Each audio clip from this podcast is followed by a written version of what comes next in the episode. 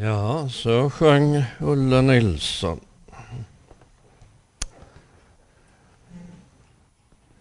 Nåd och frid från Gud vår Fader och Herren Jesus Kristus. Låt oss be i Guds, Faderns, Sonens och den helige Andes namn. Amen. Herre, vi tackar dig för detta tillfälle att få samlas än en gång till att lyssna till pingstdagens budskap och till ditt ord i den heliga skrift. Vi ber att du bereder våra hjärtan att ta emot dig själv när du kommer till oss. Och ge mig det jag ska säga denna stund. Ge mig de rätta orden och tankarna så att det blir ett rätt budskap. Välsigna du oss allihop. Det ber vi om i ditt eget namn. Amen. Ja, när jag var på månadstur här i Eket så eh, läste jag eh, Romarbrevet 1, 16 och 17.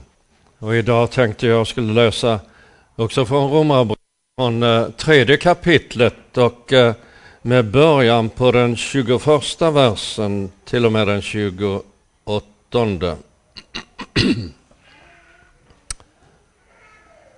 Och där skriver Herrens apostel Paulus men nu har utan lagen en rättfärdighet från Gud blivit uppenbarad, en som lagen och profeterna vittnar om. En rättfärdighet från Gud genom tro på Jesus Kristus för alla som tror. För här finns ingen skillnad. Alla har syndat och saknar härligheten från Gud. Och de står som rättfärdiga utan att ha förtjänat det av hans nåd, därför att Kristus Jesus har friköpt dem. Honom har Gud genom hans blod ställt fram som en nådastol att tas emot genom tron. Så ville han visa sin rättfärdighet eftersom han hade lämnat ostraffade de synder som förut hade blivit begångna under tiden för Guds tålamod. I den tid som nu är ville han visa sin rättfärdighet, att han själv är rättfärdig när han förklarar den rättfärdig som tror på Jesus. Men vad kan vi då berömma oss av? Allt beröm är uteslutet. Genom vilken regel? Genom gärningarnas? Nej, genom trons regel. Vi hävdar att människan förklaras rättfärdig genom tro utan laggärningar. Amen. Så lyder Herrens ord. Gud, vi tackar dig.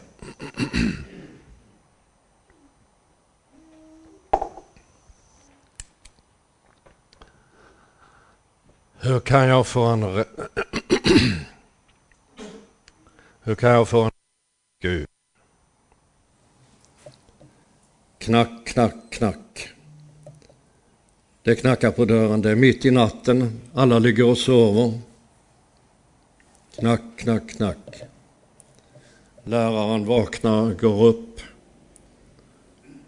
Utanför står en av eleverna. Hur kan jag få en nådig Gud?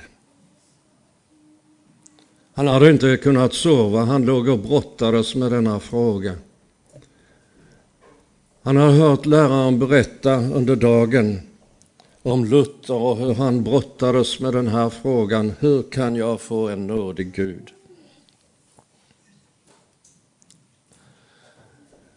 De var på skolresa från eh, en dansk friskola till Lutherstäderna.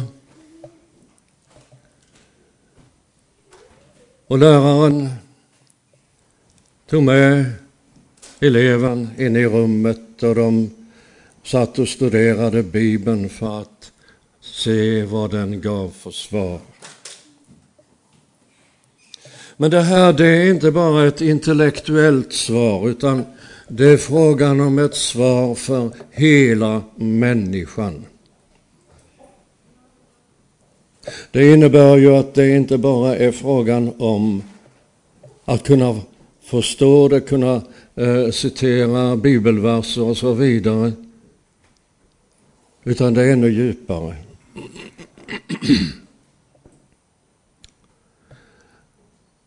Det kan ju vara så att vi, ja, vi förstår detta att när vi hör att våra synder är förlåtna så menar vi att vi förstår det. Men förstår vi det på ett djupare plan? Vi kan ta ett parallellexempel från matematiken. Redan när vi var små och gick i småskolorna då, då i början, då lärde vi oss att räkna 1, 2, 3, 4 och så vidare. Och så tyckte vi att vi begrep det där, kunde lägga ihop och dra ifrån och så vidare. Men de stora matematikerna, de brottas med frågan vad är ett? Vad är två?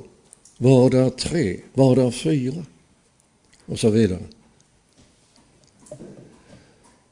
Och det här gäller ju också inte minst Guds ord.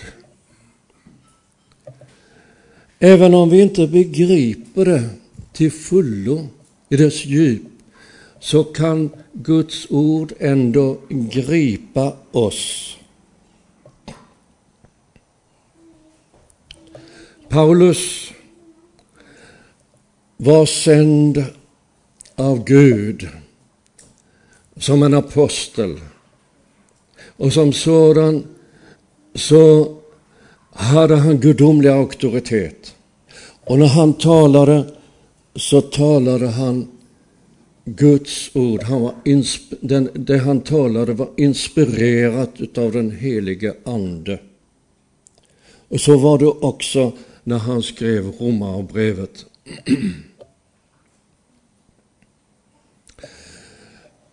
Han var så att säga tänd av den heliga Ande. Han brann för Guds ord och Guds rike. Varenda cell, varenda nerv, alltihop, det var inställt på att förkunna evangelium. Och när han skriver Romarbrevet så är det så också. Och därför så har vi all anledning att verkligen försöka fördjupa oss i det han skriver och ta det till oss, till våra hjärtan.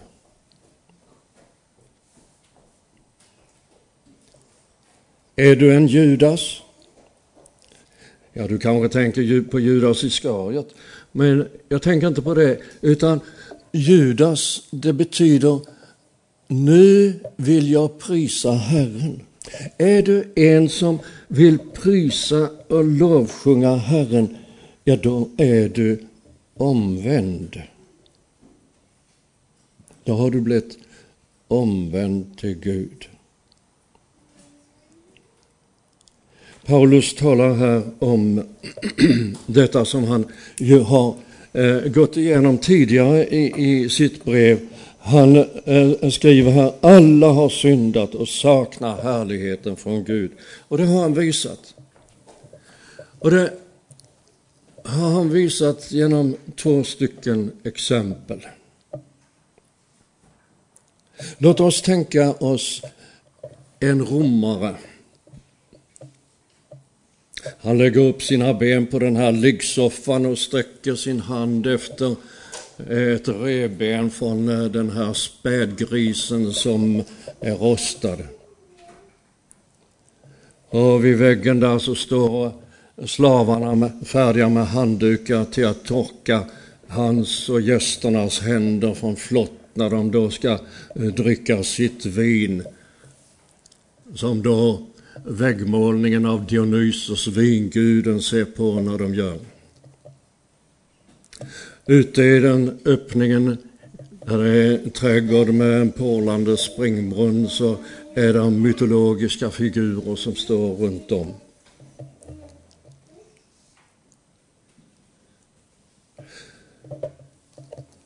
Den här romanen han har liksom nått livets eh, höjdpunkter och han känner en livsleda. Han fruktar för sina gudar. Att han inte tillfredsställer de rätta gudarna, ger dem eh, tillräckligt med offer. Den plågar för honom ständigt. Och han eh, drivs av sin omoral. De här slavarna, det är bland dessa vi finner de kristna. Det är få utav de rika romarna som är kristna, utan det är slavarna och det är i synnerhet kvinnor och barn. Även män, men mest kvinnor och barn. Kvinnorna kände en trygghet i att eh, var vara med i den kristna gemenskapen och församlingen.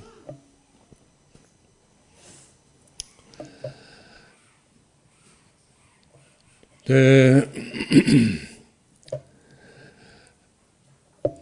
är så att Paulus, han går in här i början på Romarbrevet och tar upp detta med kosmos, världen. Det betyder egentligen smycke. Men världen vill inte vara det smycke som Gud har avsett det att vara, utan eh, går sina egna vägar. Den ser men ser inte, hör men hör inte. Och Paulus varnar, han varnar gång på gång, gör inte emot ditt samvete.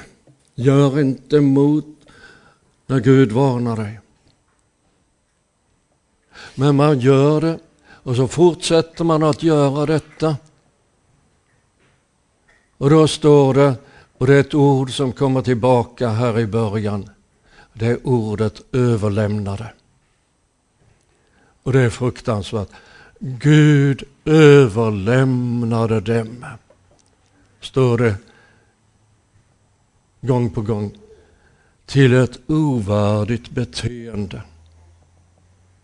Ett sådant som man levde i Rom, ett sådant som har kommit mer och mer i västvärlden och som man försvarar. Ett ovärdigt levande män och män emellan, kvinnor och kvinnor emellan. Och Paulus varnar för detta. Jesus skriver, eller Jesus säger, den som är orättrådig i det minsta är också orättrådig i vad med är. Och vi kan vara övertygade om, särskilt vi som samlas i missionshus och kyrka, att vi har ögonen på oss, att våra liv vägs i guldvåget av dem som inte är med i de här sammanhangen. Och vi försöker försvara ett orätt beteende. Det är ju så att eh, vi underlåter. Underlåter att göra det goda som Gud vill vi ska göra. Och tänk så mycket gott som skulle kunna ha gjorts om vi inte hade gjort det. Och allra allvarligast är ju att underlåta att svara ja på kallelsen till Guds rike.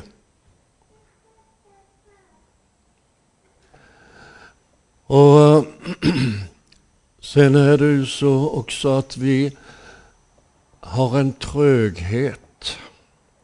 En tröghet till att läsa Guds ord, höra Guds ord, att eh, höra predikan. Det bär emot. Det. det är synd. Sen har vi ett vapen, ett fruktansvärt vapen som kan såra ett helt liv kan vi såra en människa med vår tunga, med vad vi säger.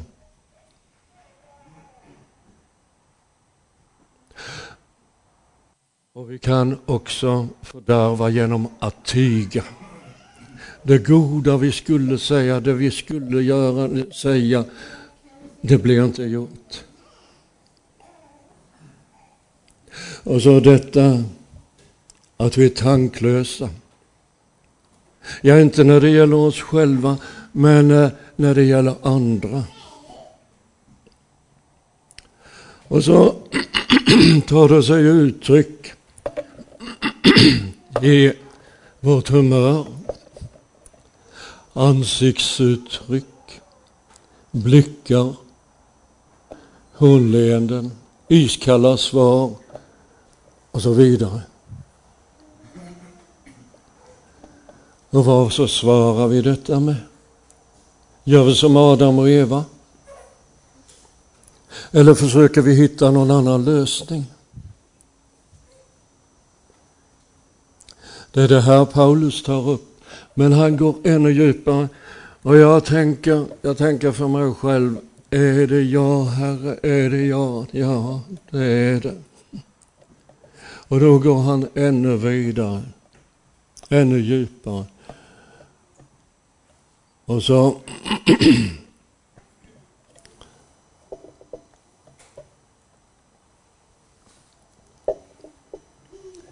talar han om den som vill vara ett ljus. Den som vill vara en ledare, en chef. Och det behöver inte alls betyda att man är vald till någonting eller har en chefsbefattning eller, eh, eh, eh, eller så, utan det kan vara vem som helst som vill så att säga påverka andra i viss riktning trots att man inte känner vägen. Och man kan bli oerhört hård. Och där saknas självrannsakan. Gud har blivit skjuten i bakgrunden. Man är en moralist utan kontakt med Jesus. Färdig till att kritisera och angripa andra samtidigt som man menar sig vara ödmjuk. I hemlighet är man högmodig. En sån person blir fruktad, den kan bli respekterad och man kan på visst sätt se upp till en sådan. Men aldrig blir det så att man prisar Gud. Att man är en Judas, en som prisar Gud och som andra stämmer in i detta pris, denna ära. Man försöker vara en förebild. Det är detta Paulus talar om här. Och genom detta så kan man bli till förförelse av andra. Man ser sig själv som ett Guds barn. Man tror sig vara ödmjuk samtidigt som man krossar en medmänniska. Och det gör man i Guds namn. Detta är sataniskt. Och så pekar lagen med hela handen. Och så säger den, det är du. Du är syndaren. Det är du som är sådan. Och så säger han till mig,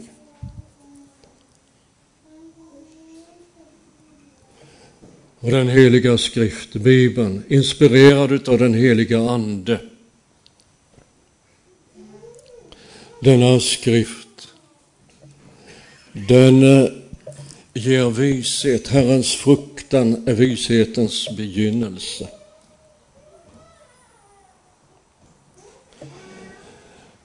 Och det gäller också, denna inspiration gäller också de salmer i Saltan som vi kanske studsar till när vi läser de här som man har kallat för hämndesalmerna. Men de är också inspirerade av den helige Ande. Det är inte frågan om någon personlig hämnd. Där är de som vill stryka dem helt ur Bibeln, C.S. Lewis till exempel. Men nej, dessa är där för det är Guds fiende, Guds rikes fiende. Och när Gud tar hämnd, då är det det att han ställer till rätta. Och man kan inte bortse heller från att Bibeln talar gång på gång om vredens dag. Och klockan den tickar vidare.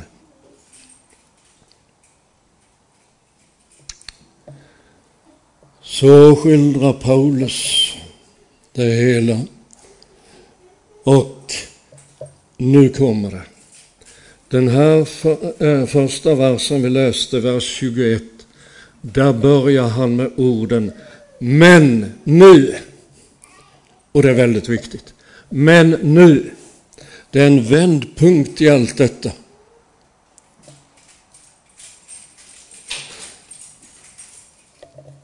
Nu är Guds rättfärdighet uppenbarad. Och det är väldigt viktigt med det här ordet uppenbara. Det, det finns de som förnekar den allmänna rättfärdiggörelsen.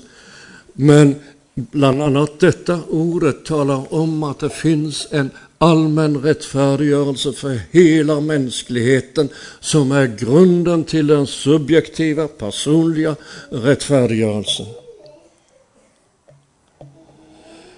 Och denna, det är evangeliets kärna.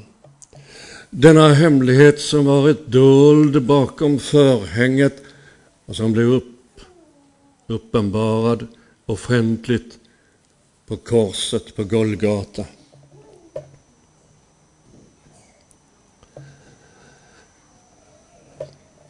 Det här som sker på Golgata, det hör ihop med det som har skett i templet gång på gång. Den dag då Kohen Hagadol, som han heter på hebreiska, översteprästen, går in i det allra heligaste på Jom Kippur, den stora försoningsdagen, den tionde Tishri vart år.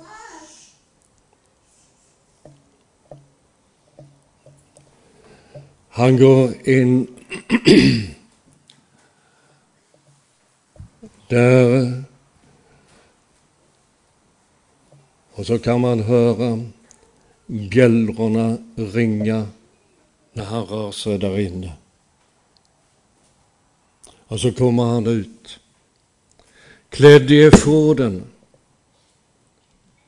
här dräkt som är, eh, ja, en halv kavaj på baksida och framsida hänger den, som eh, är gjord av eh, guldtrådar. Där är ett tyg av mörkblått, mörkrött och rosenrött garn.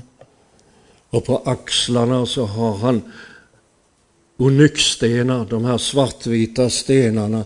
Och där står Israels barns eh, stammars namn ingraverade. Och så har han efodkåpan och det är där de här bjällrorna sitter som vi hörde klinga inne i templet. Och så kommer han ut med sin turban och här är det en bricka av guld. Där står det helgad åt Herren. Han har varit inne med blodet från tjuren som han då har stängt sju gånger på, ja, vi kallar det för nådastolen, kaporet på hebreiska, hilasterion på, på äh, grekiska. Precis innan jag åkte hit så gick jag in och, och kollade. Eh, det här kaporet, vad kan man säga om detta? Ja, den eh, upps, eh, Eh, eh, ja, det jag eh, sökte i. Det, det menar att det, det är, borde inte kallas för ett lock. Vi brukar säga att det är ett lock på eh, det här förbundsarken, utan mer en platta där de här keruberna med guldvingar och sånt står. Och den menar att det var fotapallen för Gud och då kom jag att tänka på detta som talas om på andra ställen i, i skriften. Hur konungen sätter sina fötter på sina fiender och så eh, sätter han så att säga fötterna här på blodet och under detta det som anklagar lagen, som anklagar våra synder. Det vill säga, han har segrat.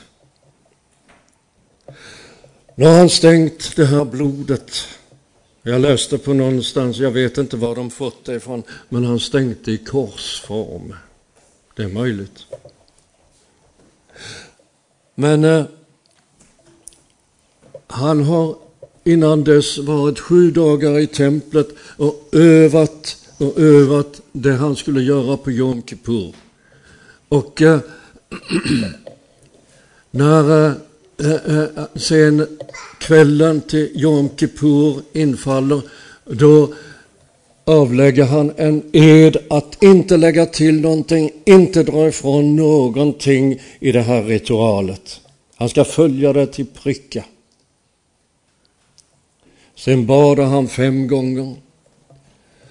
Och så för de fram de två felfria bockarna.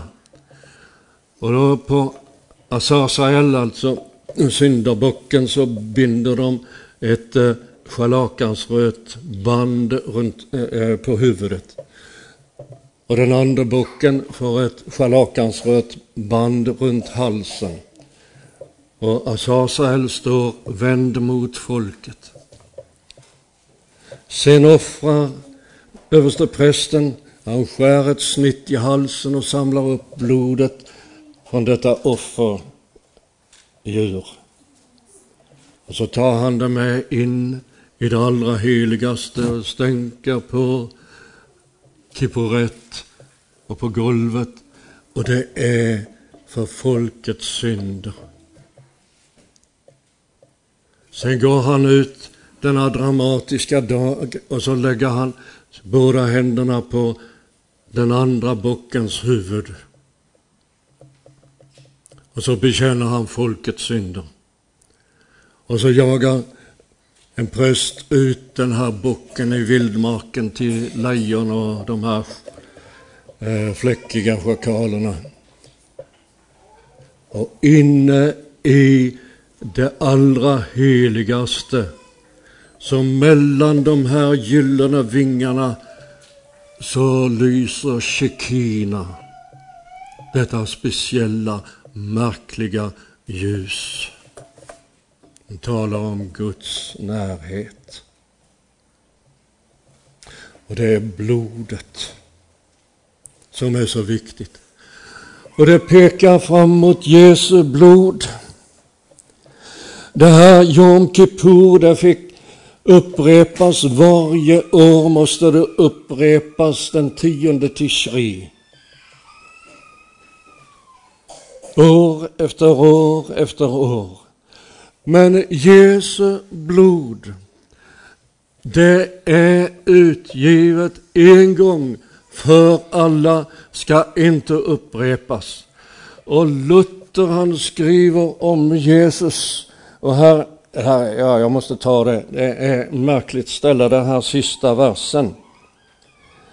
Vi hävdar att människan förklaras, och här har Luther lagt till, alena, eller sola, genom tron, utan gärningar, utan laggärningar. Och det här det fick han kritik från katolikerna. Det står inte så i den grekiska texten. Du kan inte översätta så här. Men svaret är jo. För det är just det sammanhanget talar om. Och det är det det är frågan om. Det är bara genom Jesus Kristus och tron på honom som vi blir frälsta.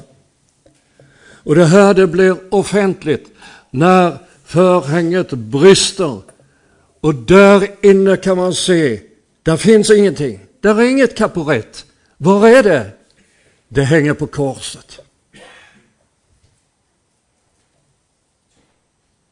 Det är offentligt. Alla kan se det, ta del av det. Nu är det ju en stor konstnär, Lukas Kranar, som har målat en tavla, en märklig tavla. Den hänger i eh, Petrus och Pauluskyrkan i Weimar. Och där ser man Kristus som hänger på korset. Och från hans sida så går det en stråle, en blodstråle, och den hamnar i huvudet på vem då? På kranar. Och vad vill han säga med det?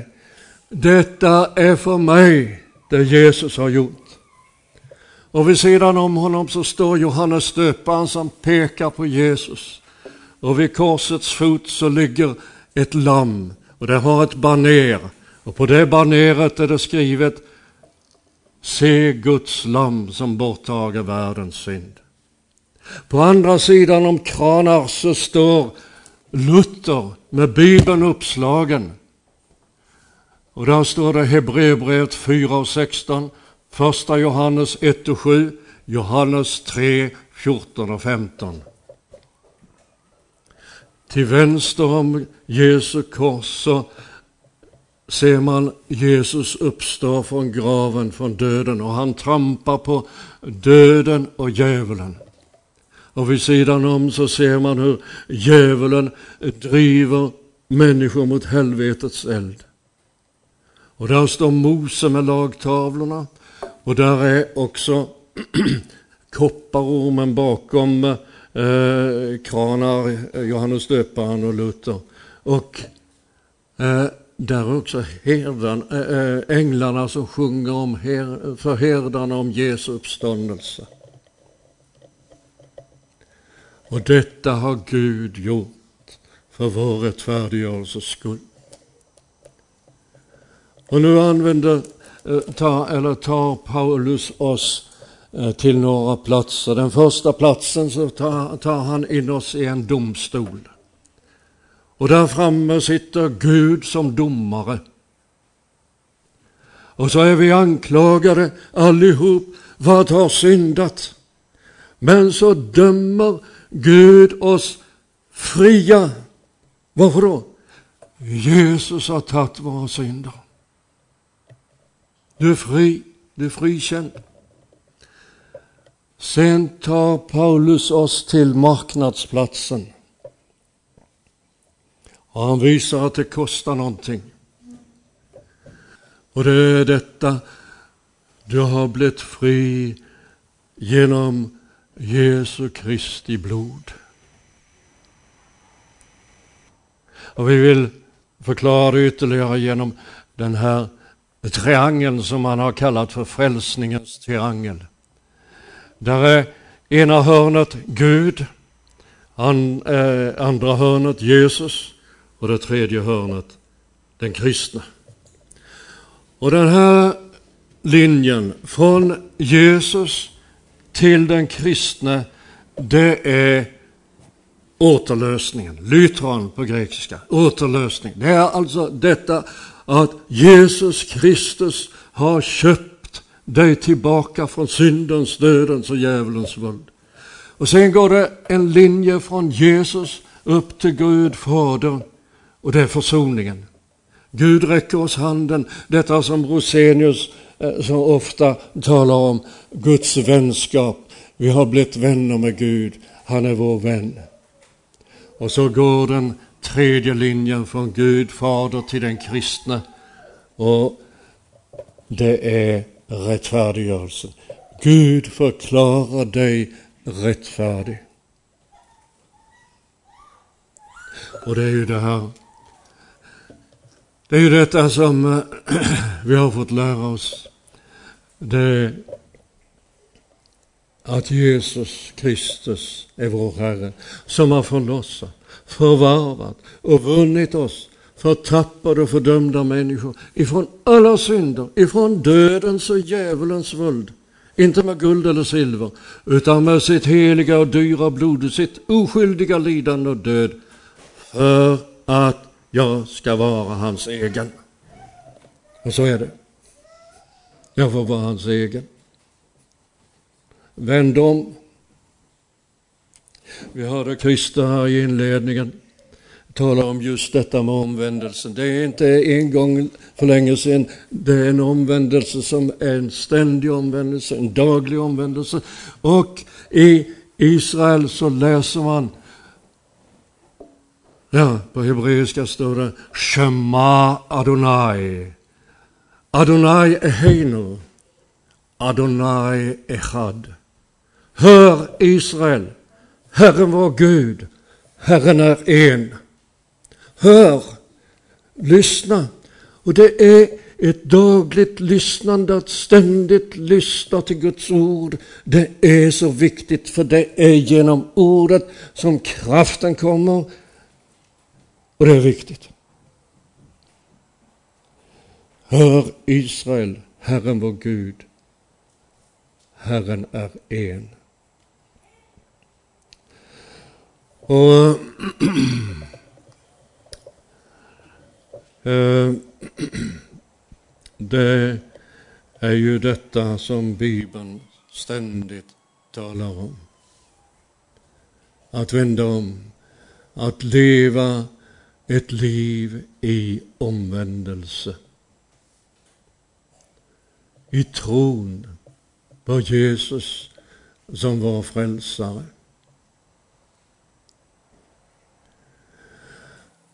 Och det betyder det, bli annorlunda.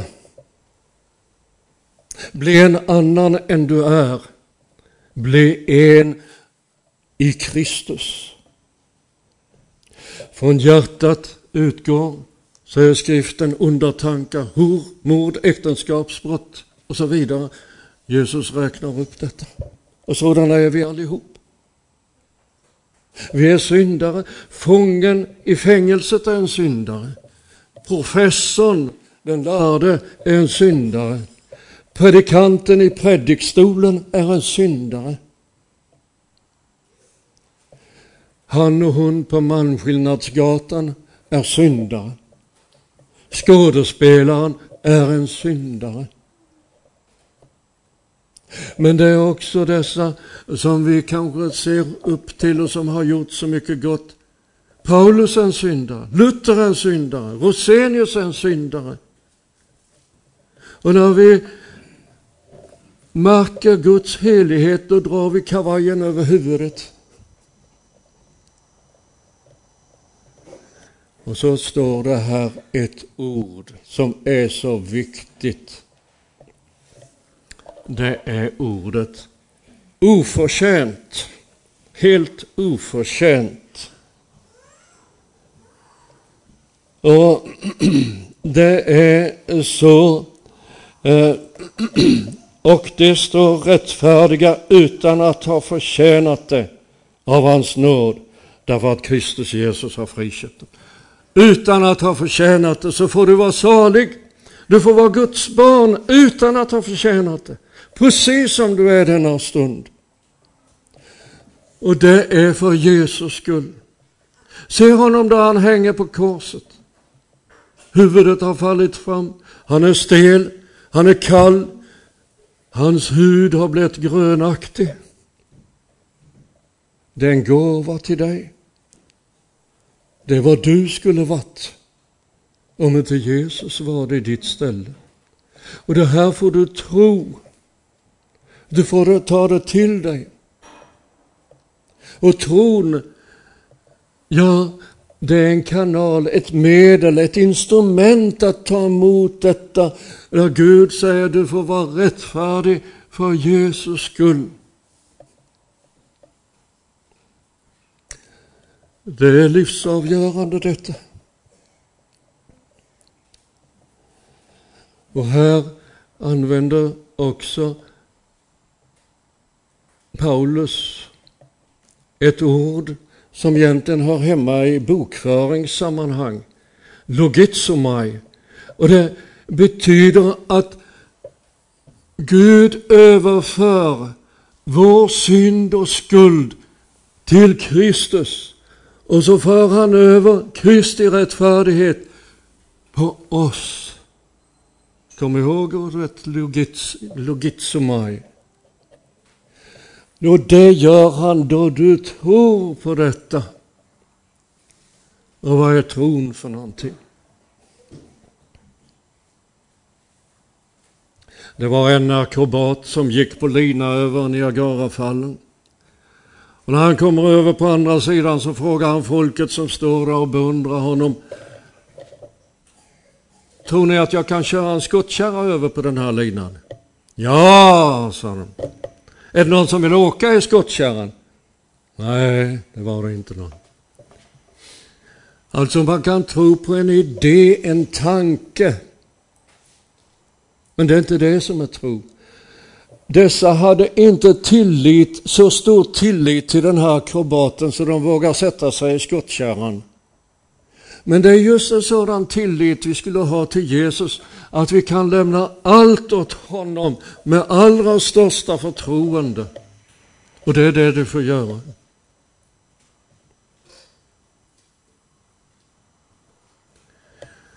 Kristus är den kristne. Du har säkert sett de här larverna som kryper. Larven som kryper på grenen. Den blir omvandlad i en eh, puppa och så en dag så flyger det ut en fjäril med de vackraste vingarna i en helt annan värld. Det är en kristen, bilden av en kristen. Vi lever så att säga här i en puppa i, i, i denna tid. Men det ska bli annorlunda där hemma. Och visst, en kristen, ja, han kan och han kritiserar sig själv, han ser sina egna brister och andra kritiserar honom och, och, och ser så mycket fel på honom. Men där är någonting här, mitt i alla brister, så är det bara en sak och det är detta alena endast, bara Jesus. Bara skriften, bara nåden, bara tron. Och en sådan bristfull människa, den är ett ljus i världen och tillvaron. Trots alla brister så blir det ändå så att andra kommer att tänka på någonting högre. Se att det finns någonting här i världen som ändå är värdefullt och som får en att lyfta blicken. Att det finns nåd hos Gud. Soli Deo Gloria. Ära åt Gud alena. Amen. Herre, vi tackar dig för att vi får leva som rättfärdiga för Jesus skull. Vi tackar dig för denna undervisning som du har låtit aposteln Paulus ge oss. Och så skriv nu detta ditt ord in i våra hjärtan så att det blir så att det blir levande för oss, en verklighet för oss, ett, någonting vi sätter tilltro till, förtröstan som vi lever av. Och var du med oss en och var, var med våra nära och kära var de än är, alla bekymmer som vi bär för. Vi lämnar i dina händer. Vi ber för vårt land och vårt folk.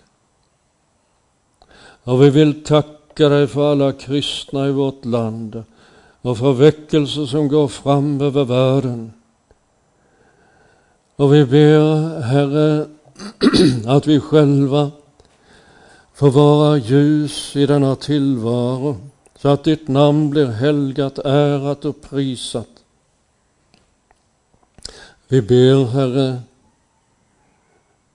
att ditt ord inte tas ifrån oss, utan att det får växa till och ha framgång och bli till välsignelse till många, många fler. Vi ber för vår kungafamilj, vår regering och riksdag. För alla gudstjänster som har hållits i vårt land. Vi ber för eh, alla utsatta utsatta, hemlösa, fattiga, ensamma, mobbade, sjuka, alla i fängelse. Vi ber för alla utnyttjade, alla som är krigsoffer. Vi ber för alla flyktingar och invandrare, de här i vårt land. Och vi ber för situationen i dessa krigsområden i världen. Herre, kom med din ande och välsignelse. Och låt ditt ord verka genom missionen över hela vår värld. Och ber vi om din välsignelse över oss alla och förlåt oss våra synder. Hjälp oss genom alla prövningar, anfäktelser, frestelser och styrk oss i tron så att vi en gång får mötas där hemma med den jublande skaran. Det ber vi om i ditt eget namn. Amen.